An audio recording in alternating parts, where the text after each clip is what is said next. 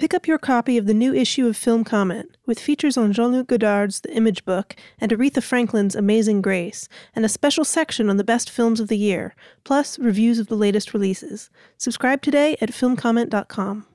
The Film Comment podcast is sponsored by Kino Lorber, presenting Jean Luc Godard's The Image Book, winner of the first ever Special Palme d'Or at Cannes, and an official selection of the 56th New York Film Festival. The Image Book hits theaters starting January 25th.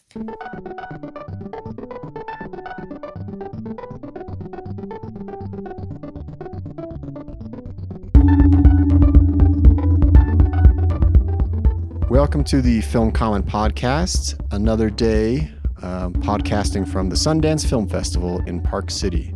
Uh, my name is Nick Rapold. I'm the editor in chief of Film Comment, and we've all seen several more movies and have run around all day doing so. But who are we? Well, I'm joined by Eric Hynes, curator of Film Museum of the Moving Image and a film comment columnist.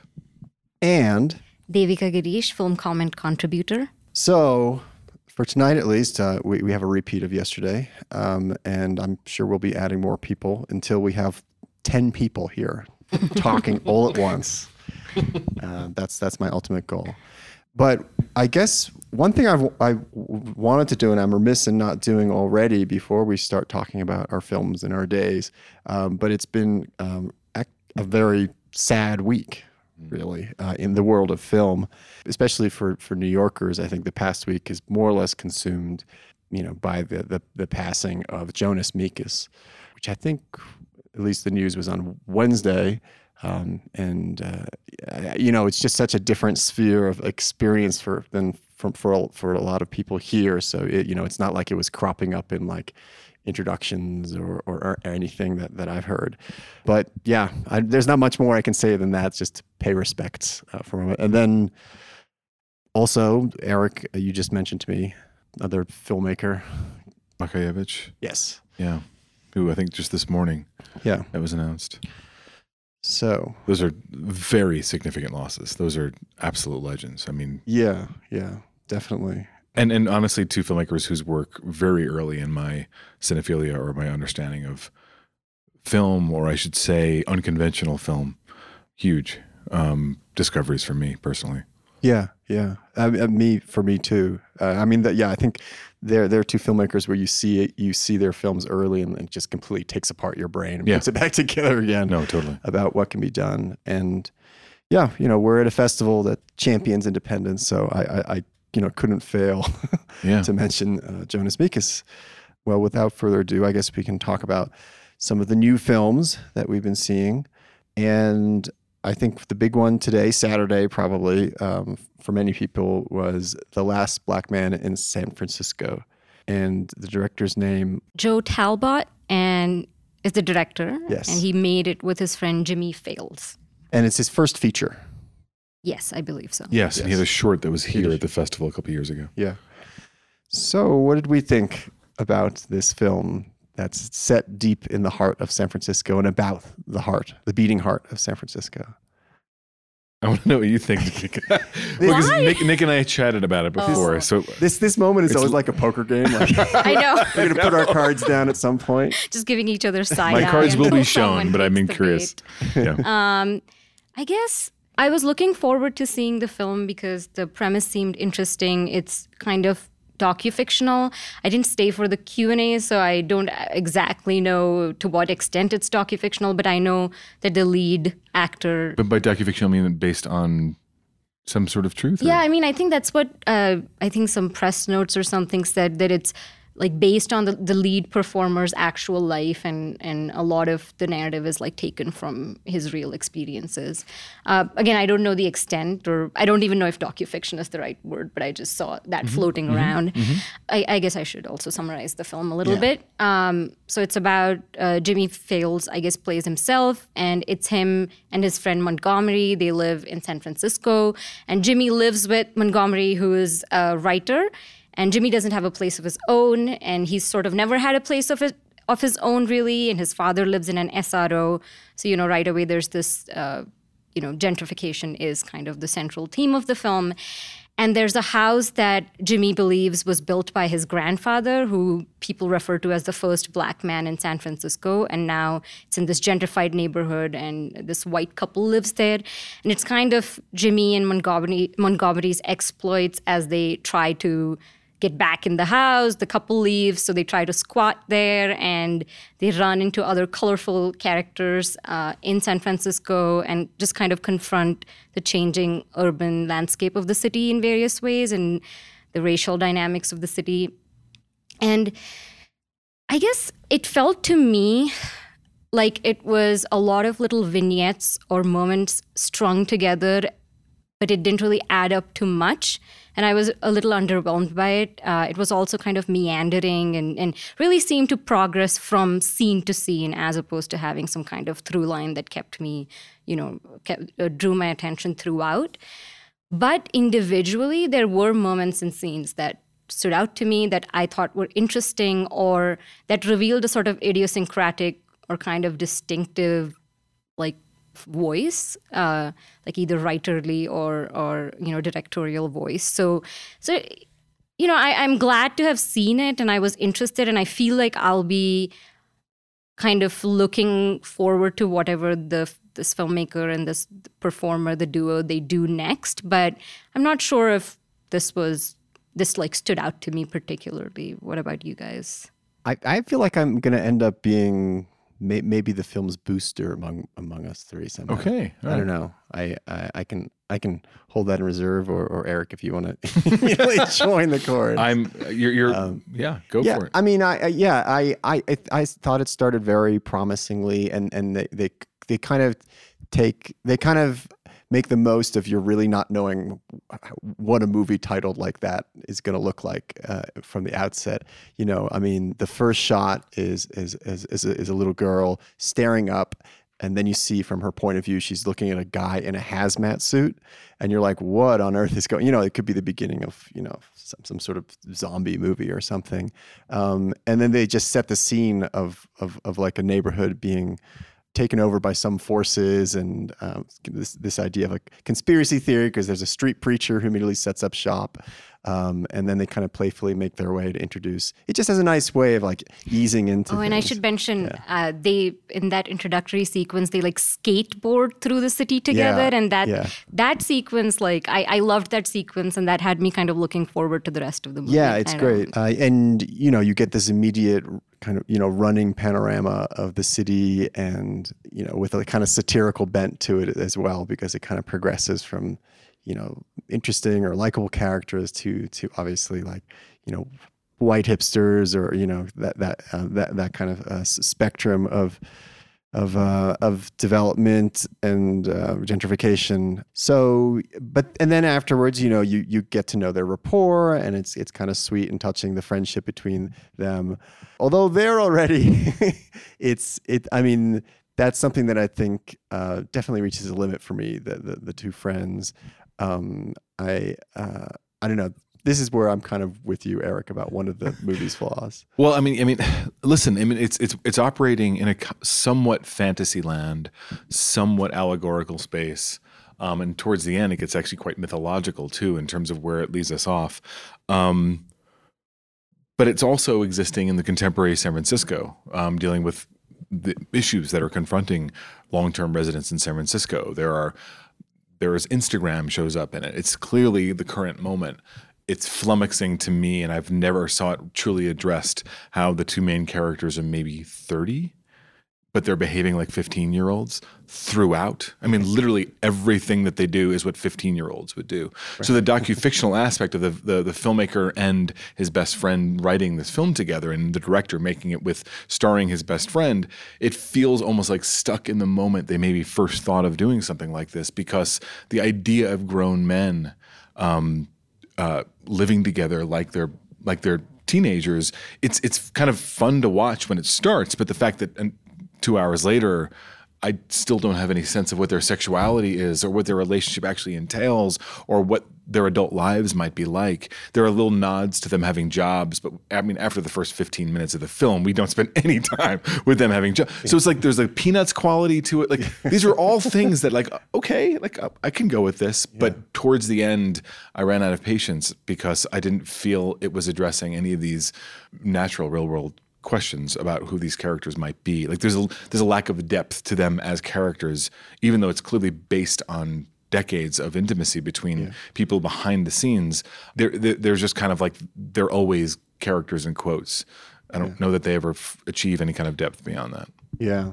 Almost felt like a stoner comedy with almost no weed, you know? Like they just That's There's no ill, there's no bad behavior. There's like there's like a Greek chorus of of thugs, I guess, of whatever you might call it, like kids from the block who are you know brag, you know full of braggadocio and piss and vinegar. But like that's the only glimpse you see of like bad behavior. And that's also like a very like accessorial aspect of the film. I mean, I thought that that yeah, the group of friends who hang out again. First of all, I, I mean, are they? I don't know why they always hang out there. I guess it's maybe supposed to be like whimsical, but it just confused me because I have no idea what their role in the film is. I, maybe first I thought maybe there'll be like a Greek chorus or something, but they just say stuff, and not all of that. The stuff they say is that funny or. You wanted a more entertaining gang. Well, I mean, they're clearly like a counterpoint. Are they a gang though? I mean, I have no idea what they are. Well, like the counterpoints, like our main characters are unique, different, and they're always referred to as being unique and different. And they are have they're quirky and they've got their different predilections and impulses, and they're contrapuntal to the the kids in the street who are kind of hanging around together and, and, and performing masculinity between them. And our main characters are not performing traditional masculinity. But what is that masculinity? Well, Like one of those characters is is clearly coded as gay in many ways, but the idea in 2019 that you're gonna have a major character like that, that you don't even want to go there feels I, I don't know. I was actually kind of stunned by that. Yeah, it, it's coy in a way that can sort of get under your skin in a bad way. So Jonathan Majors, who plays Montgomery, is actually extraordinary. Like, I mean, everything about his performance is something of I, I didn't. It's unfamiliar to me, um, and works for a character who's entirely unique. But again, like it winds up though his performance is full of depth. I think the character as written. yeah, no, he it's actually it's actually funny that um, Danny Glover has a small role in the movie as well because he has something of the same kind of sly charm, I think, um, uh, that that uh, Montgomery does. I, I yeah, I mean about the group of guys who hang out on the sidewalk. They're also positioned in, in a weird way in the film, like they're the authentic source material for Montgomery. If you think about that a little too much, it starts getting uncomfortable as well. I mean, this is actually a movie where, like, I don't know, so much of Sundance gets coded into it. Just you know, this search for authenticity and the kind of valorization of of the the artist in in, in of of this kind of whimsical artist who's who's struggling and this almost fetishized idea of of independence and authenticity is in this movie.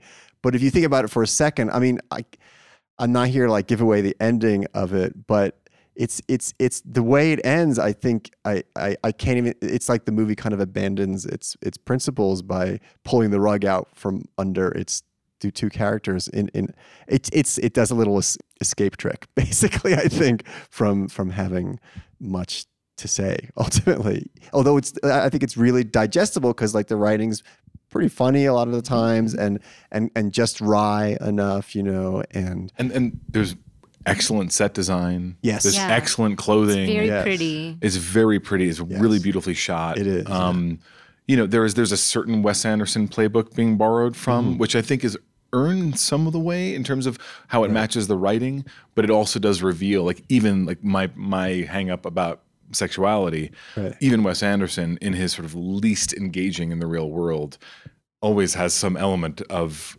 adulthood or or Right. sexual impulse almost even as a side as an aside that exists and it's just completely absent from here. But but but anyway but i do think it, it earns some of those comparisons in terms of how it's lit and shot designed. Yeah, about the lighting, I just, I I always like a movie shot in San Francisco that like gets San Francisco light, mm-hmm. and this one mm. is just you know every other scene they're like let's just spend a little more time you know showing the light in a certain way. but also like it make, it make, thinking about that your point about the vignettes There- Like there's a Hmm. scene of the bus uh, where he's confronting his mother, Oh, and yeah. he steps out of the bus, and there's like the fog comes in, and it's so ma- it's wonderful because it uses the fog as if it's it challenges your sense of reality, and Right. he's entering a different space, and you're completely disoriented, and that's a beautiful way of of using.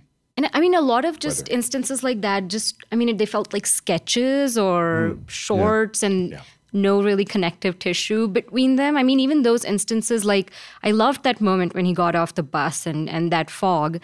It's, it's not a mo- motif, though, you know, those are like singular instances throughout the film that don't really feel connected to me.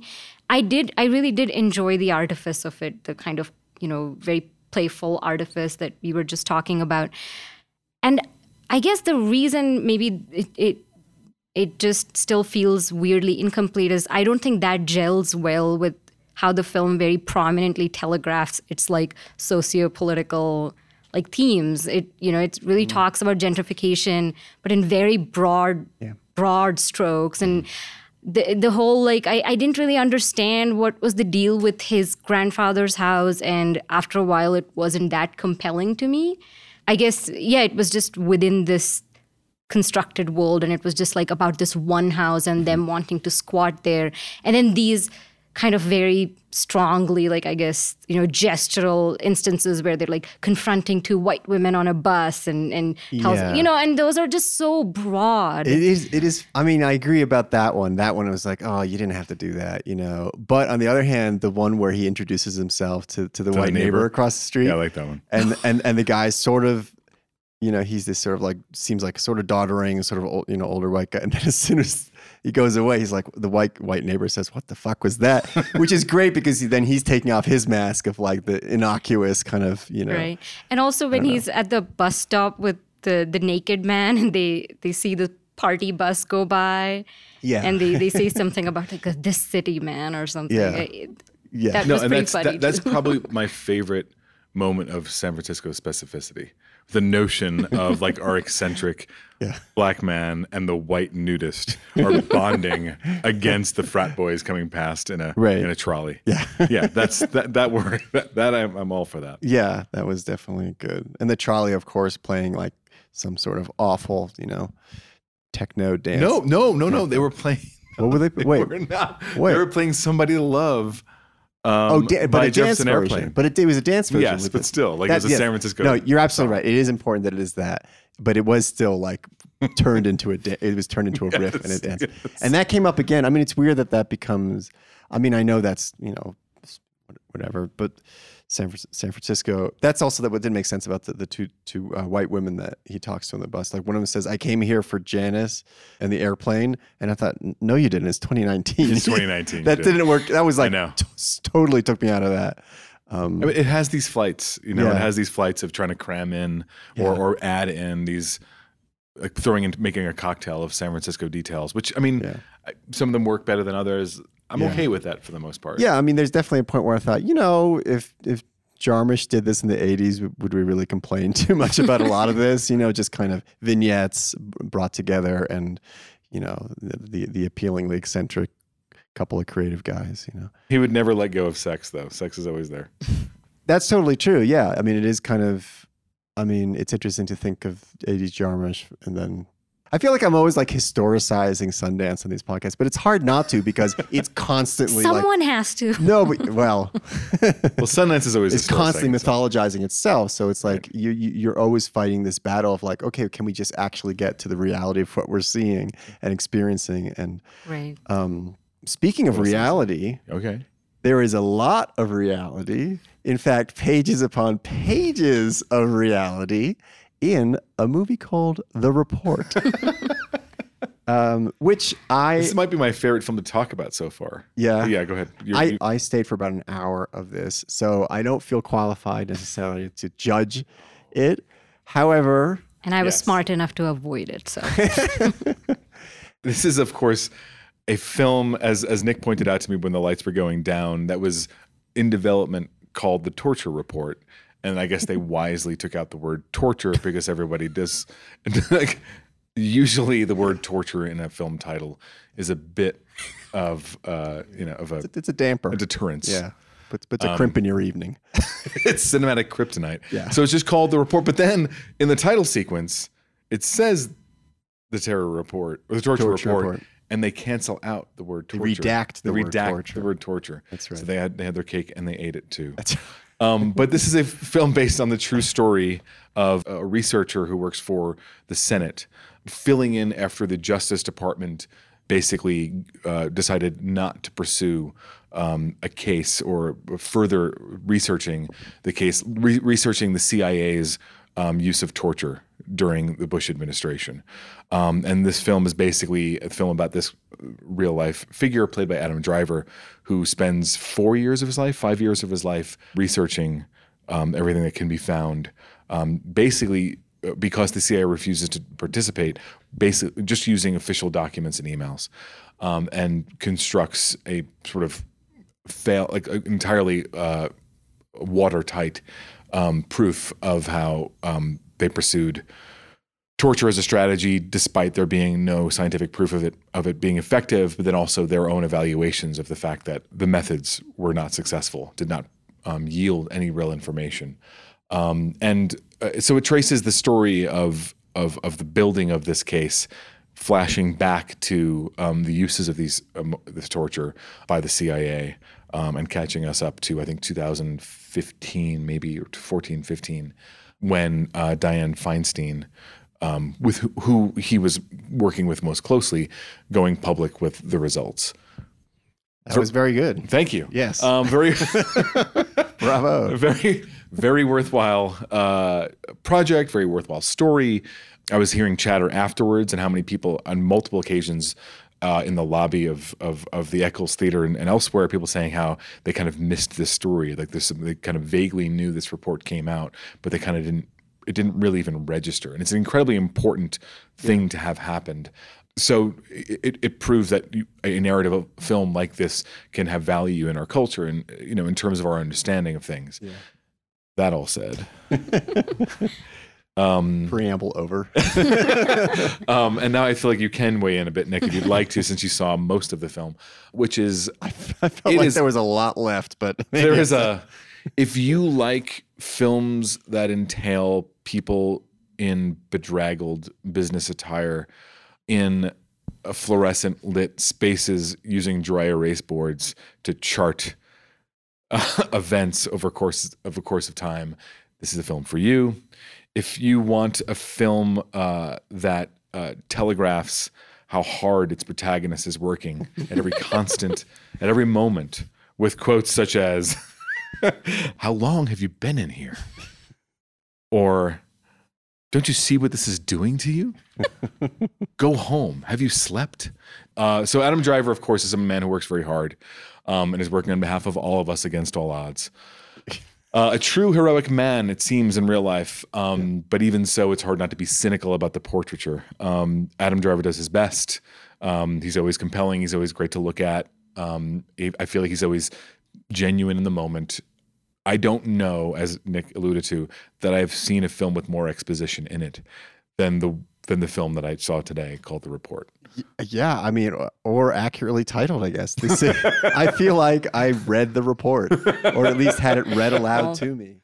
Pick up your copy of the new issue of Film Comment, with features on Jean Luc Godard's The Image Book and Aretha Franklin's Amazing Grace, and a special section on the best films of the year, plus reviews of the latest releases. Subscribe today at filmcomment.com. The Film Comment podcast is sponsored by Kino Lorber, presenting Jean Luc Godard's The Image Book.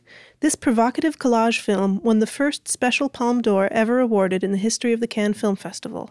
Writing for the New York Times, Manohla Dargis called it a dense visual and oral collage that I've seen twice and expect to see several times more.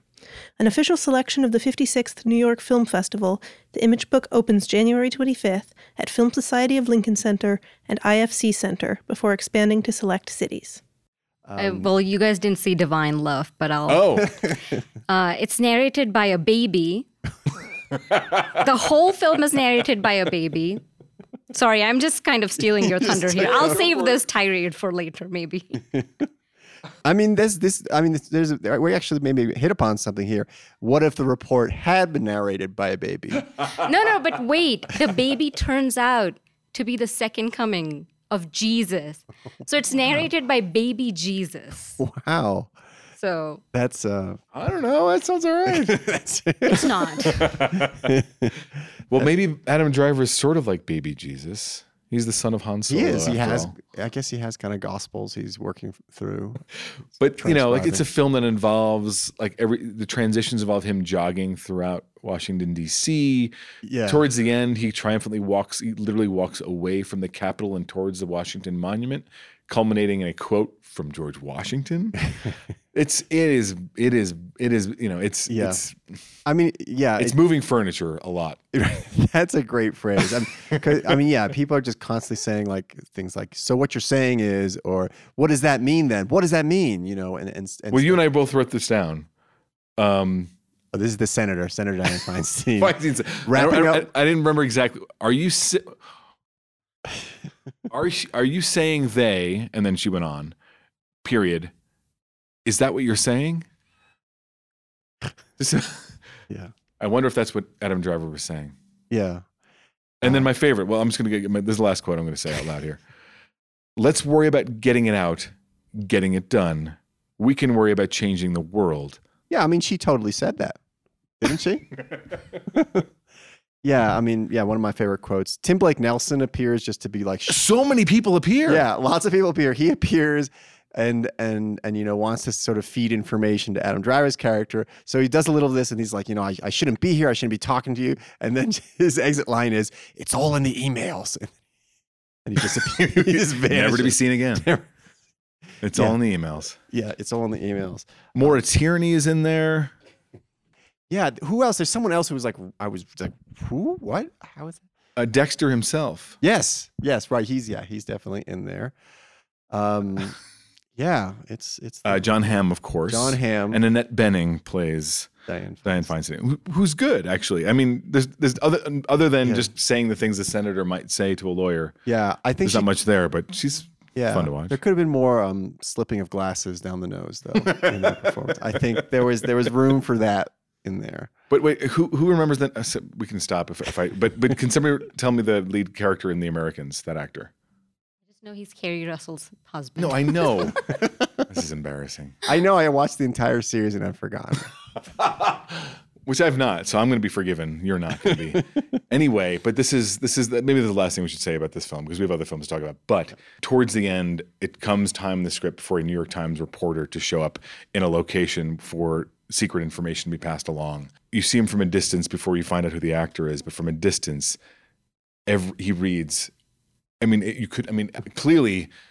I mean, every, every, the, from the playbook of what a reporter looks like, or a political reporter, like, he's got the unloosened tie, he's got the sort of unkempt beard, his hair looks like he hasn't really taken care of it recently, and furthermore, he's got the saddle, he's got the sort of sa- the saddle bag on the side. Is, it, is his shirt untucked as Oh well? yeah, it's a little bit untucked. It's a little bit untucked.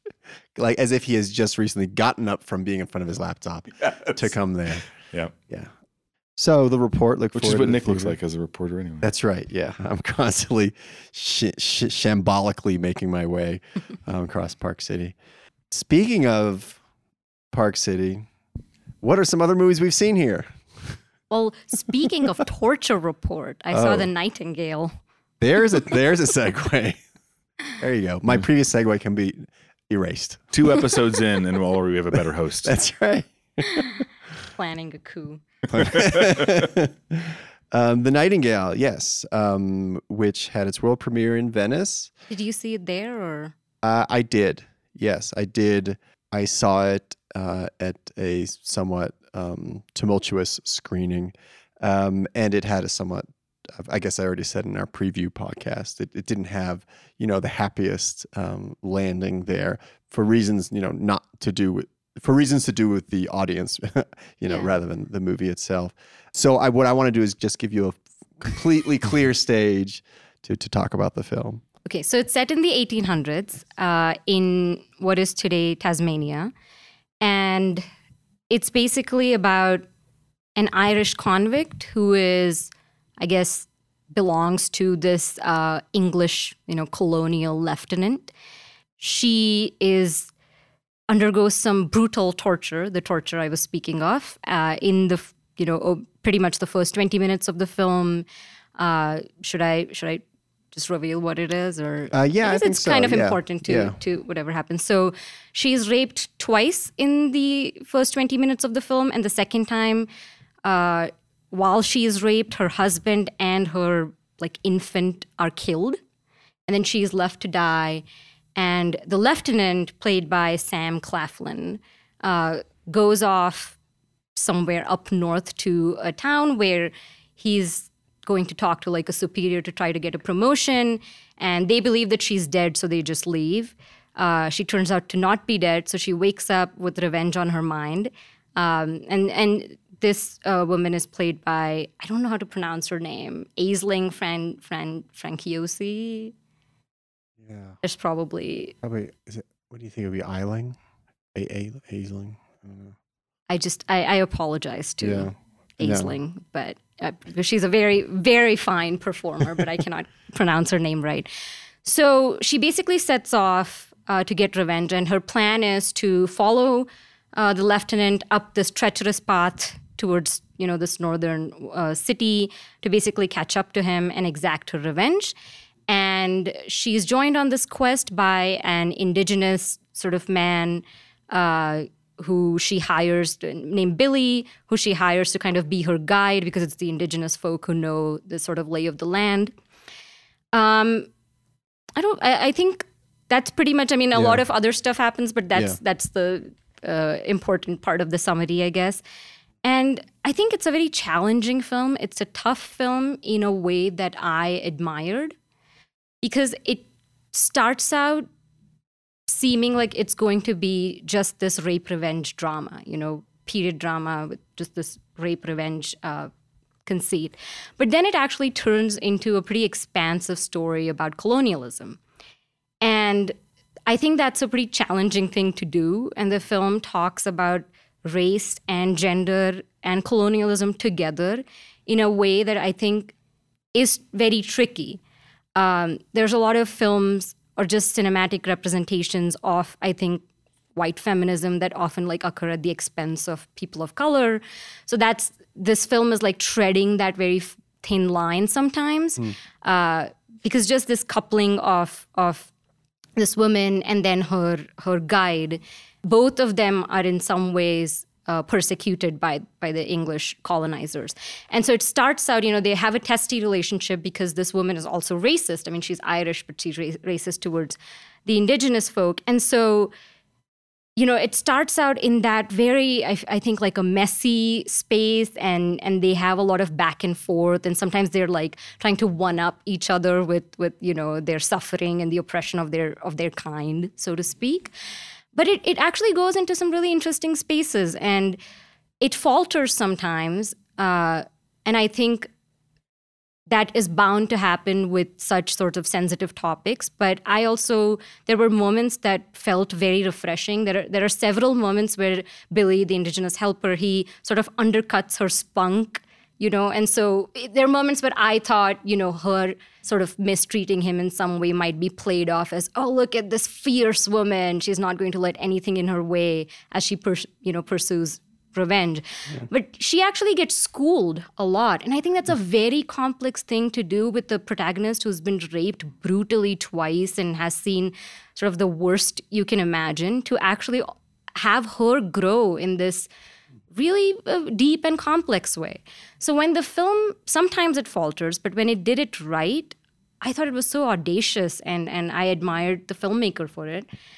And the other thing that I guess is something I have to think about is this is the sort of film where one extreme act of violence, which by the way is played out very graphically on screen, all the violence, sets up the next one as a payoff, right? I mean, the first one kind of justifies the next one, and then the chain goes on. And I'm not sure how long a gambit like that that can sustain a film. And a lot of this film is just that, like we're moving from one sort of act of violence to the next. So that's something that I think made it a little hard to watch. It was a trudge sometimes, but again, uh, towards the end, it does play with that as well. Uh, it doesn't kind of pan out predictably as you would imagine. So it does surprise you by the end. And again, it goes into far more interesting uh, places than you would think when the film begins. So overall, I'm intrigued by it. I want to think about it and talk about it more. Yeah. And the filmmaker, I, I forget if you mentioned the filmmaker, Jennifer Kent. Yes, sorry, yes, Yes. Uh, who made the Babadook a few years ago. Um, so going from this kind of perfect, uh, perfectly crafted, like uh, domestic horror, I don't know, like she was like she was writing a new archetypal short story with that movie um, into colonial horror in a way. And yeah, I'm not sure I, I would add much to that because I think that reading is more interesting than the kind of dissatisfactions I, I had with had, had with the movie. I, I was a little uncomfortable with what seems to be kind of a tradition that won't go away in Australian cinema, the the kind of romanticization of in, the indigenous actors and characters who, who are sometimes treated as kind of inseparable. I think, and I think that definitely happens in this. Absolutely. I just want Yeah. to mention one moment.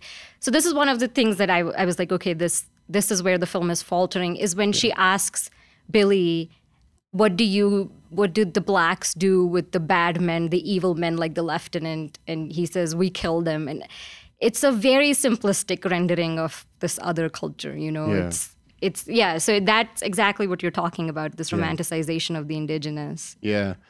Yeah, I mean, it's I, I in a way the violence. I think a lot of people were, were turned off by by the violence, in in um, but I in a way I did admire that it was that awful and off putting because there's nothing what it's supposed to be like elegantly depicted colonial violence. I mean, um, at the same time, I don't know that a like revenge tale structure helps the film really. I think it it, it kind of it brings the, the the whole expansive horror of the, of colonialism into something way too packaged in a way.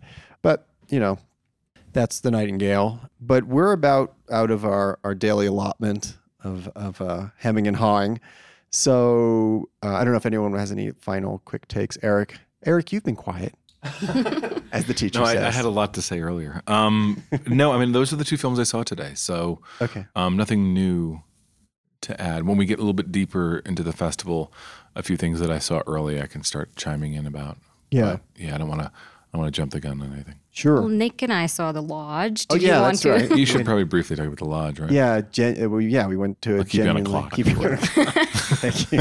Uh, Eric has just uh, turned upside down a hourglass. um, a- yes, The Lodge, a, a midnight movie, a midnight screening, uh, which uh, you know I personally try to go to mostly public screenings. Um, something I was advised to do early on has remained important, and definitely you know always want to get out to one or more midnight screenings. Uh, the Lodge is directed by Veronika Franz and Severin Fiala, I want to say.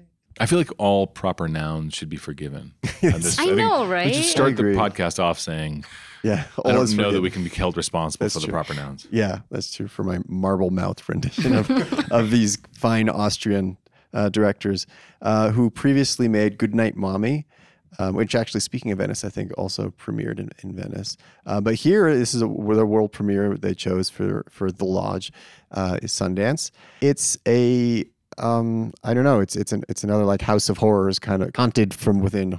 It's it's a movie that's you know it's all. I guess um, Veronika Franz was a uh, film critic, or maybe is still practicing. And not that this is why this would happen, but it's definitely a movie that's like you might think about The Shining, just in the sense that here's a house where someone's going nuts. Um, because what happens is uh you have a, a father and uh, his two children, and he, uh, you know, is, has a, a, a new partner, his his uh, ex-wife, who is uh, quickly vanishes from the screen early on, very abruptly. Uh, you know, he's he's instead sets up shop with his with his new partner, who's played by Riley Riley Keough, and they decide to go for a fun, happy-go-lucky weekend, week, month in their country house, uh, which I guess is the lodge of the title. Even though, does anyone say I want to go hang out at our lodge? I usually go to a ski lodge or something. I don't know. That's not my biggest complaint about the film. Also, I've said too much already. I, I mean, yeah, basically, uh, there, there are three of them, you know, and, and dad are there, and she has some horrific past, and you know, it's just about going crazy and snowbound and stir crazy and cabin fever. Uh, I can't say it did too much for me. it did all the things you you know can already guess based on that synopsis like Yeah. I don't know it was just very cliche very cheesy could have been made by some kind of haunted lodge algorithm movie generator i don't know just Yeah. and has uh, yeah i think riley keough's performance is is pretty good i guess I, I really like her as an actor. I think she's terrific. Yeah, I'm yeah, always yeah. curious about what she's doing next. Here, it's just a shame because she's kind of called upon to play a character who's is is going kind of crazy and uh, withdrawing, and I, it, there's I don't know. There wasn't a lot. I don't know. The colors like drained from the screen in a very like I don't know stylized way. I never feel like they got the pacing right. I, I, I don't know. I took over. I just interrupted you to Oh no, reel no, off no. another Yeah, list. I mean, of- I was just going to say her backstory is that she was the daughter of some religious cult leader and part of this cult that committed like mass suicide, and she's the only one that survives. Yeah. which felt like this very elaborate and very specific backstory to produce very basic religious horror results. You know, just crosses that are on the walls and give off like ominous vibes and like yeah. just That's it that's so true. any sort of religious background, it would have been like the Yeah. same movie, but it was this elaborate. I don't know. So yeah, yeah, that was funny that went to that extent. And I, I, they were more or less using photos from I think it was Heaven's Gate. Those are the people who like died with their sneakers on, right? And and had those diamond shaped sheets put over them. If you remember, is that right? And they, u- I, they look, it looks like actual like photos that. Unless they, I mean, obviously they probably just recreated it. But like, it's like, why did couldn't you come up with your own cult? I mean, every other horror movie is able to come up with your own cult, and you had to like, you had to, you know, swipe from Heaven's Gate, a 20 year old cult. I mean, come on. and to no end. And to you no know? end, exactly. Yeah. Um, So if to the, the Today Show's Gene Shalit were here, he would say, "Don't make a reservation at the lodge." yes, he would. Although I, and I, I also saw it at the midnight screening, and then I had to return to my lodge. Oh yeah. Snow-covered lodge at 2 a.m. Yeah. and I needed to go to the kitchen to get food, and I ended up just like eating three bananas and going to bed because I was scared. So maybe the movie Well, was good. well, there maybe you it worked, or I'm Stayed just a wimp. you. I don't know. There you go.